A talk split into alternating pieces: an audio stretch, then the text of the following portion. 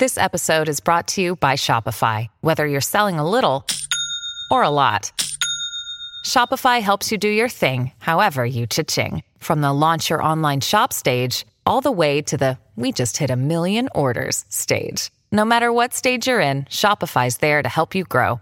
Sign up for a $1 per month trial period at shopify.com slash special offer, all lowercase. That's shopify.com slash special offer. At Evernorth Health Services, we believe costs shouldn't get in the way of life-changing care, and we're doing everything in our power to make it possible. Behavioral health solutions that also keep your projections at their best? It's possible.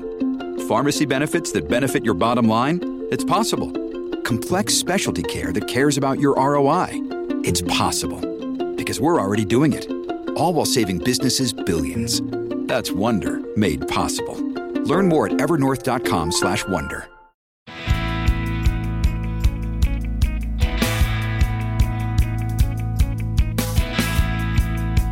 Welcome to Puro Politics, the political podcast of the San Antonio Express News.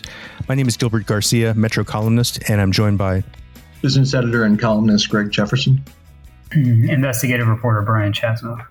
And we're we're back this week. We uh, we took a week off from the podcast, and uh, a lot of stuff happened while while we were uh, taking a break. Um, as as most of you know, uh, most of the uh, Texas House Democrats uh, bolted the state last Monday um, during this special session uh, as a way to break quorum and and uh, block uh, for the second time uh, block uh, election legislation that they're unhappy with from from Republicans in the legislature. You this happened at the end of the regular session, and as we all expected, the um, we we have a special session where uh, Governor Greg Abbott included uh, the, this, uh, you know, what he what he would call election integrity legislation, which Democrats uh, view as voter suppression legislation.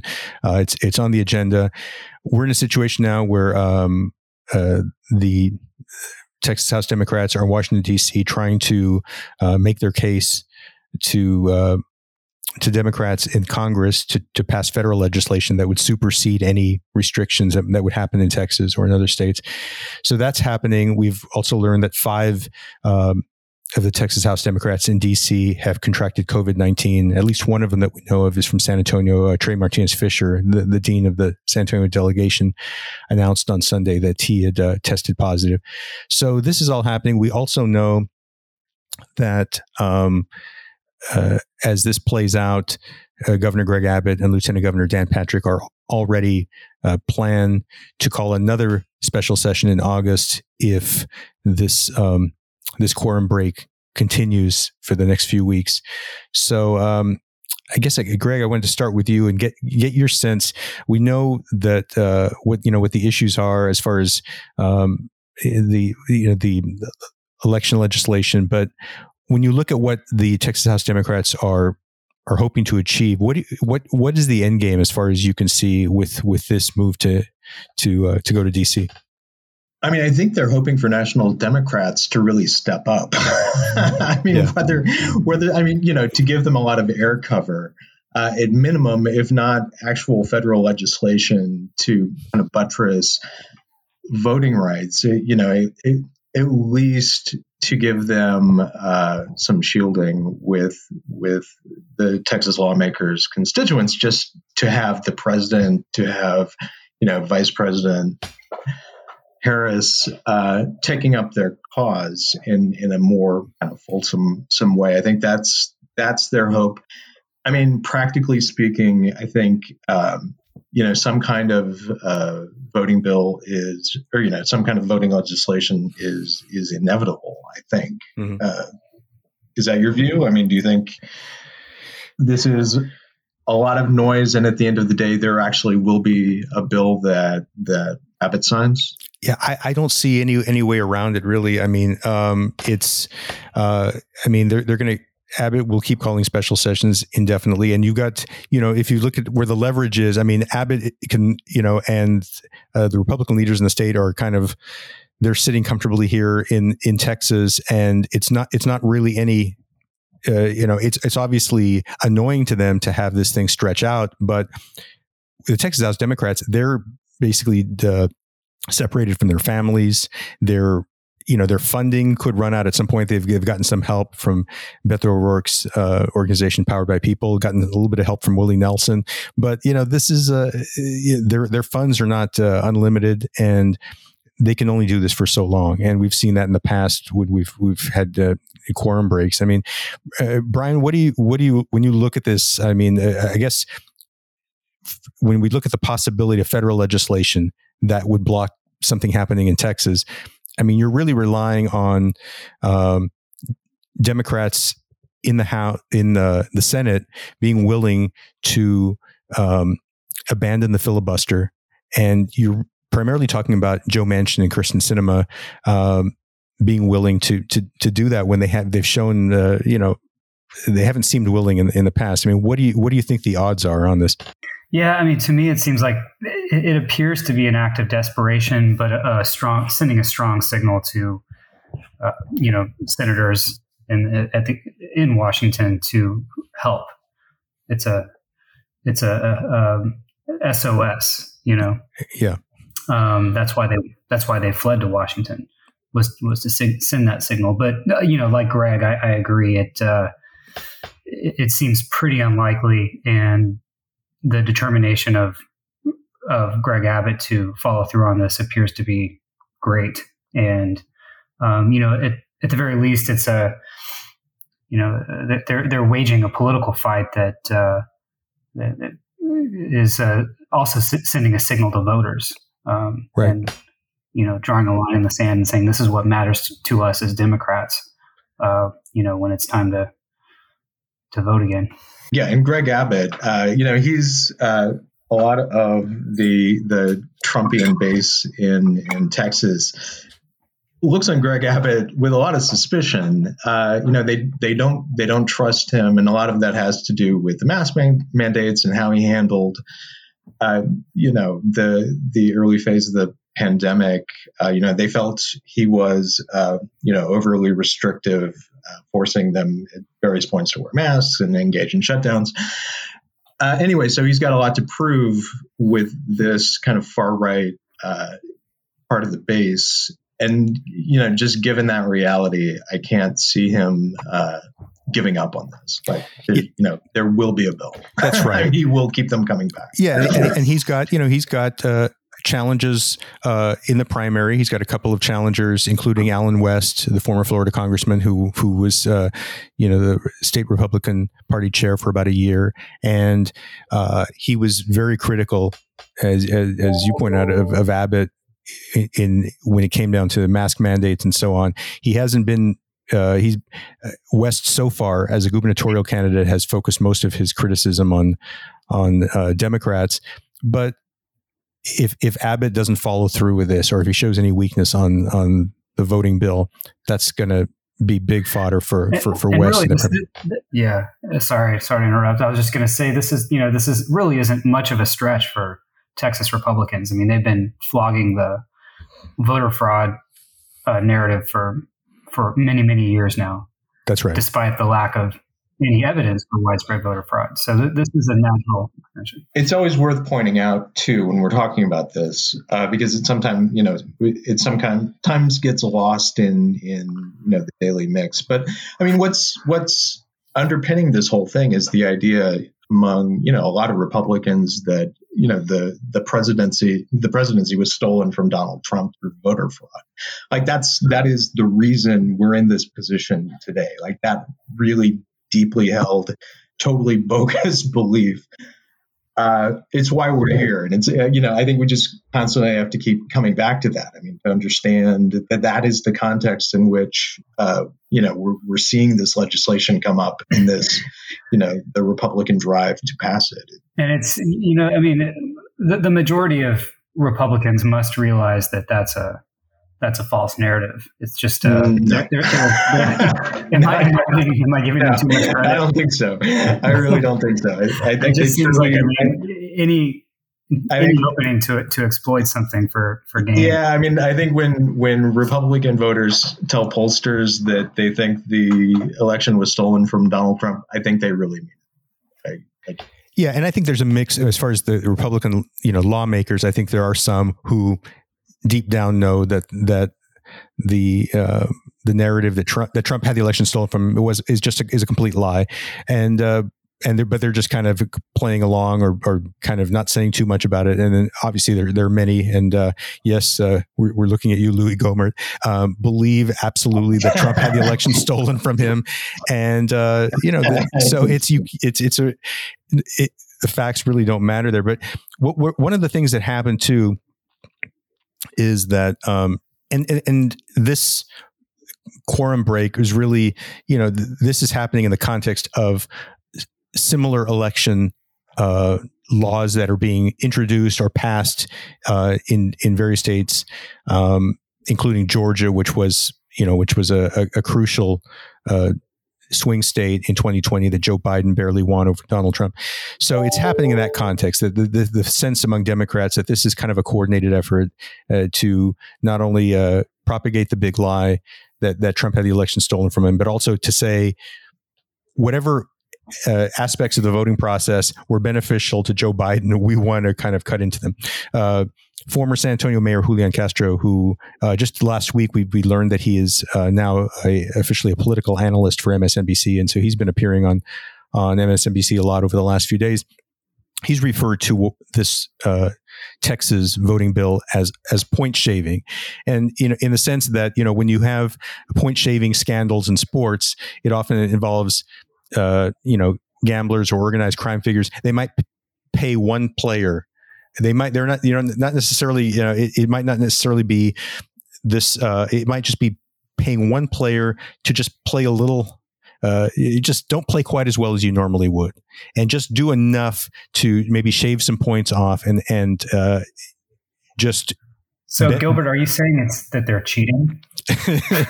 I think what they're doing is they're looking. Are you saying they're cheating, Gilbert? I think what, what what I what I would say is that it's it's kind of saying these are some different areas where Democrats tend to do well. Let's just kind of shave a little bit of the of the turnout off in some of these areas, um, and, and, maybe just uh, kind of create a chilling effect for some of these things. And one of the things, obviously, is mail voting.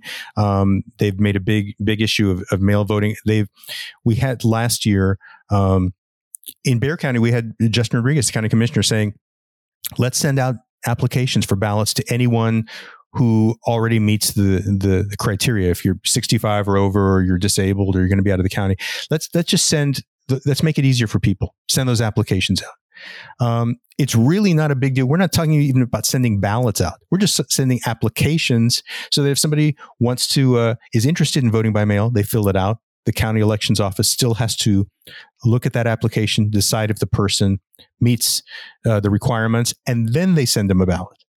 So I, I, it's really hard to make the argument that simply sending out uh, unsolicited applications that's a problem. If anybody has been to the Bexar County Elections Office, the application is there. You just have to print it out. So the county was just trying to make it easier. Um, many candidates, Greg Abbott, uh, you know, in 2018 sent out applications uh, for mail ballots to to Republican voters. Um, so it, that isn't really a big deal. But one of the things that we see in this in this bill is uh, preventing counties from sending unsolicited applications for mail ballots. People now have to request the application and in the application then they request the ballot just make it a little bit harder again you're kind of shaving a little bit off the turnout um, you're finding different you know they're they're trying they're banning drive-through voting they're banning 24 hour voting which you know some of the counties had last year um, uh, Bexar County had some some 24 hour sites. So it's it's just kind of trying to kind of cut into whatever advantages they think Democrats could have.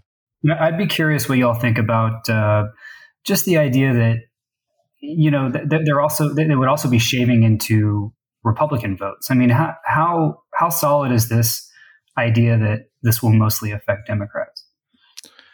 What do you think about that, Greg?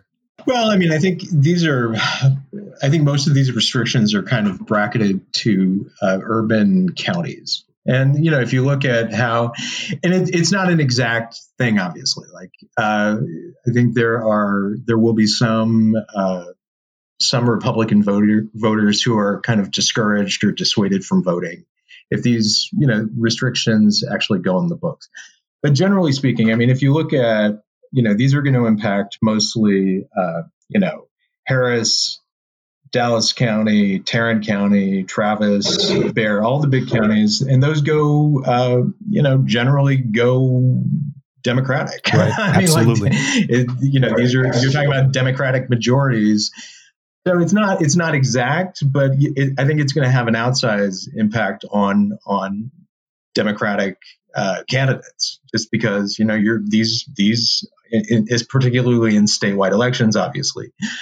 Um, because this is where they go for votes. You know, that's right. Big cities in Texas. Yeah.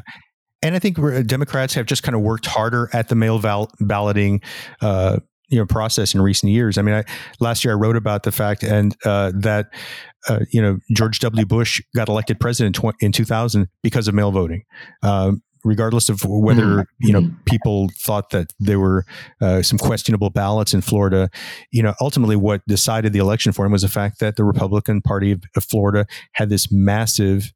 Uh, get out get out the mail vote effort in which they in which they enlisted then governor Jeb Bush the, the the brother of the the presidential candidate so it's it, uh, mail voting has benefited Republicans in in many instances, but I think particularly in recent years, Democrats have put more work into it, more effort. And as you said, you know the the big the big counties where this is probably going to be a factor, um, they're Democratic counties. I think one other aspect of this, this uh, bill that I think really should concern everybody um, is that it, it, it tends to empower um, partisan poll watchers, and poll watchers have a role to play. Each party uh, send someone in to to a polling site just to monitor things to make sure that nothing bad happens but they're very restricted in terms of their activities.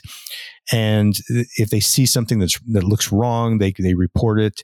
And uh, but I think there is a concern that we're to we're to create a situation here where we're to have poll watchers um, harassing voters and um, kind of getting in the way of voters and creating uh, kind of a, some some level of intimidation. And I think that that's something that really is a serious issue, and I think that something we we really have to be concerned about.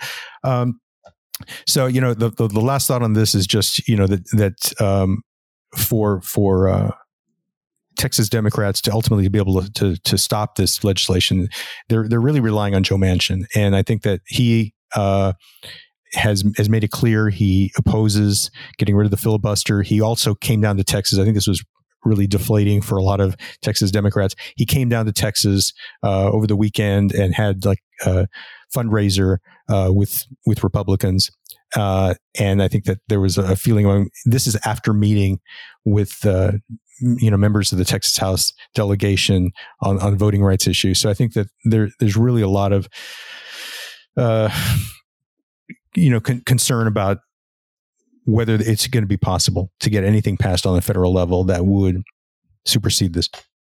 And you know, I, I called the Democrats uh, fleeing to Washington an act of desperation, but stepping back a little bit more, um, perhaps the legislation here in Texas by Republicans is is also an act of desperation because they see the the writing on the wall in terms of demographics and future uh, elections.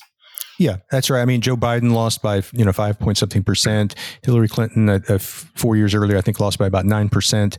Uh, if you go back to Barack Obama's um, uh, election campaigns, I mean, he was you know losing by much larger figures. I mean, the the the, the deficit has been shrinking. We saw how Beto O'Rourke put a scare into Ted Cruz in 2018. There, Democrats have not seen things shift as fast as they wanted or uh, in as sort of a linear a fashion as they wanted, but there's certainly evidence that things here have been moving uh, in their direction, and I think that um, you know this is this is part of what's what's what's happening here with this uh, with this bill. Um, wanted to move on to a local issue which got a lot of attention this past week. Um, we learned that uh, Shirley Gonzales, who uh, spent eight years on the city council, just recently was term limited out, has applied for the chairmanship of the San Antonio Housing Commission. And uh, apparently, uh, Mayor Ron Nirenberg is going to announce his decision uh, sometime this week.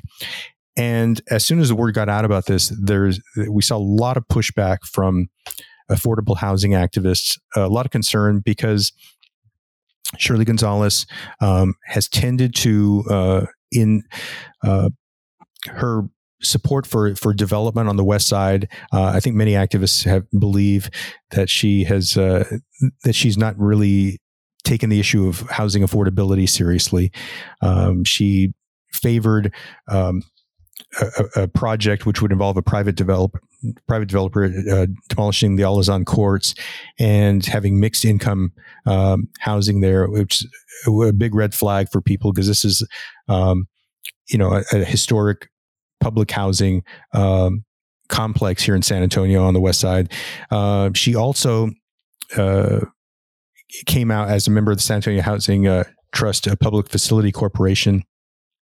Was uh, very supportive of a development plan for the Friedrich building on the east side, um, and uh, got into kind of a, a real uh, conflict with her colleague John Courage when he raised questions about whether there was going to be enough affordable housing there. So, I, Greg, I wanted to ask you about this because I mean, I think underlying all this, I mean, Shirley Gonzales, I think, comes from the, the, the perspective that you know the the rising tide lifts all boats, um, and uh, I, th- I think I think there's a there's a, a, question. I mean, among a lot of activists, whether the, you know we we've seen in Austin how uh, you know a lot of people have basically been priced out of of living there, and um, we're not in that at that at that point yet in San Antonio. But I, I guess I want to ask you like how real you think these concerns are. Yeah, I think it's kind of a collision of a couple of things. One, one is, uh, you know, Shirley Gonzales was never shy about the lack of development on on the west side, and in District Five, which she represented, as you said, for eight years. Uh, you know, she talked a lot about uh, how she would love to get, uh, you know, really kind of catalytic projects going on the west side. It's just that you know developers, for a lot of reasons, just were never particularly interested. Mm-hmm. So um, I, I, think with, with Shirley Gonzales, there was a sense that you know if you were a developer and you showed any interest in in in uh, a project in District Five. Um, her first response would be, "How can I help?"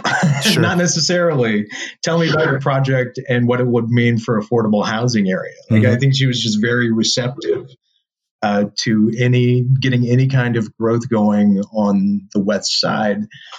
Um, and so, yeah, I mean, I think that's a concern for uh, housing activists who are kind of watching this other trend, which is, and this is not necessarily what's happening right now in District Five, but it could at some point. You know, where you're seeing uh, really uh, quickly redeveloping, uh, you know, kind of older legacy neighborhoods that are, you know, seeing a lot of their properties bought up, uh, rehabilitated, rehabbed, uh, and then flipped, uh, bringing in kind of more well-to-do, often younger buyers, sure. and creating pressure on existing homeowners, uh, driving up property values, which then you know drives up property tax bills and kind of really, really stressing older homeowners to the point where sometimes they have to sell. We're not seeing this very much in San Antonio at this point, but we are beginning to see it some in close in neighborhoods around downtown. This is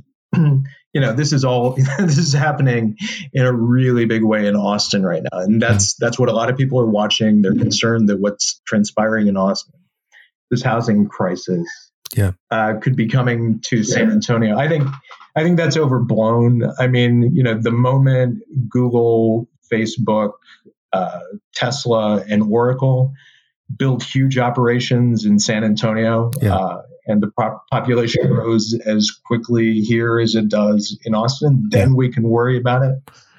We're just not. We're just economically not in the same situation as in Austin, and that the housing crisis if it comes to San Antonio, is in no way going to be as severe as it is there. However, uh, you know, it, we, this is a fast-growing city. Yeah. Uh, you know, we are seeing um, you know, an influx of young professionals, and we are going to feel this kind of pressure in older mm-hmm. neighborhoods. And mm-hmm. I think that's what activists are reacting to with Shirley Gonzales's uh, application for this seat. You know, one of the they, they kind of want to head that off. One of the things that's come up in Austin, I mean, is is not not only the fact that you, as you said, you got like high tech companies coming in, um, and you know that the influx of, of uh, those employees coming in, but also, I mean, I think there's a sense that Austin didn't do enough, maybe resisted, you know, uh, creating enough housing stock there, and particularly uh, housing stock, uh, affordable housing stock, um, and that now there's just such a shortage that the, that the demand so exceeds the supply that that that is also creating a lot of a lot of stress in, in that city. I mean, where do you think San Antonio oh, yeah, yeah, is exactly. uh, as far exactly. as just the amount uh, of housing that w- that is available and, and well, whether that's going to be well, no, I mean, actually, yeah, that is. Uh, there aren't a lot of new houses being built. Uh, this is changing. You know, there was, you know, until uh, a year or so ago, um, you know, the the amount of new housing stock coming on the market was was really paltry. Mm-hmm. Uh, and with demand really picking up, I think that's starting to change. But yeah, like right now, they're just uh, look. I mean, there there aren't enough new homes being built to uh, to satisfy demand. It is a total uh, seller's market. Yeah. Like uh, if you own a home and you know you're putting it on the market, you you you are totally in control. I mean, you'll yeah. have plenty of bidders. And if you're a developer with you know if you've got a new home to put it on the market, I mean, you really are in the driver's seat. But yeah, there just aren't enough. There aren't enough houses available simply, and you know it's not clear that a year from now, even with all of the new construction underway. Mm-hmm whether there's going to be enough a year from now or two years from now. I mean, we could still be in this really stark or, you know, really highly competitive market where sellers basically control everything. Yeah. Well, I think we're going to wrap things up there. Um, hope everybody's doing well, and we'll be back with you next week. Take care.